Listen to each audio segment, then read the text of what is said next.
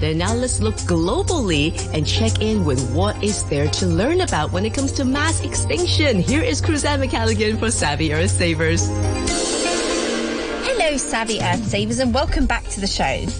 We've talked a lot about things like mass extinction events and animals going extinct and creatures going extinct on our planet as the effects of climate change and everything else.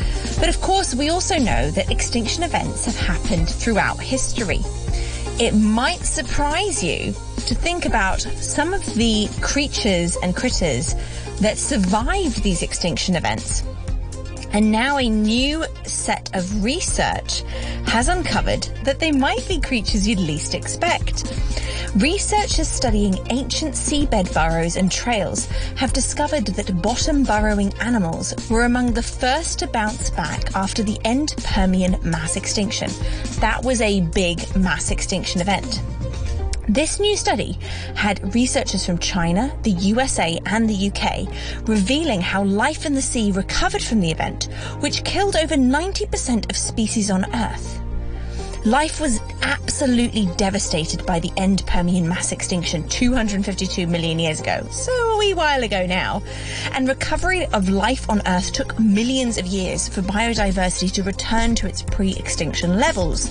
But by examining trails and burrows on the South China seabed, so this happened quite close to home, guys, the international team were able to piece together sea life's revival by pinpointing what animal activity was happening when. One of the professors, Michael Benton from the University of Bristol School of Earth Sciences, said the end Permian mass extinction and the recovery of life in the early Triassic are very well documented here in South China. We were able to look at trace fossils from 26 sections throughout the entire series of events representing 7 million crucial years of time. Now, another professor, Xue Tian Feng from China University of Geosciences in Wuhan, led the study. His focus was on ancient burrows and trails. He explained trace fossils such as trails and burrows document mostly soft-bodied animals in the sea. Most of these soft-bodied animals had no or poor skeletons. So this is quite remarkable, really, if you think about it. Little worms and shrimps and things like that they don't seem like they'd be particularly hardy. But when these big extinction events have happened, they've been the ones that have flourished afterwards. Now, of course, some animals, like corals during this time, disappeared completely. And coral reefs did not return until much, much later. Now, what is the point of trying to understand great mass extinctions of the geological past and understand that these burrowing animals made it, bottom feeding, deposit eating creatures that many of us would disregard completely? They survived. Why is it important that we look at why they did?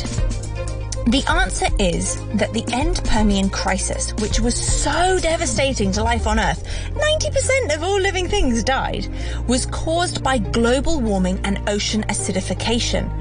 But trace-making animals may be selected against by the environment in a way that skeletal organisms were not. So trace-making animals like these shrimps and worms, they survived in a way that other animals with skeletons didn't.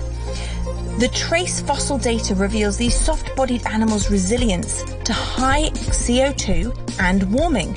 These ecosystem engineers may have played a role in the ecosystem recovery after severe mass extinctions, potentially, for example, triggering the evolutionary innovations and radiations in the early Triassic period. Now, this is another beautiful example of how we look back in the past to understand what's happened before, to see whether or not it may happen again. We know we're in a bad time in history right now with our climate. And it is remarkable what we can learn about the survival capabilities of the smallest, deepest, most hidden, underground little worms, what they could potentially teach us about how we could survive this. So, there's some hope. Until next week, bye bye.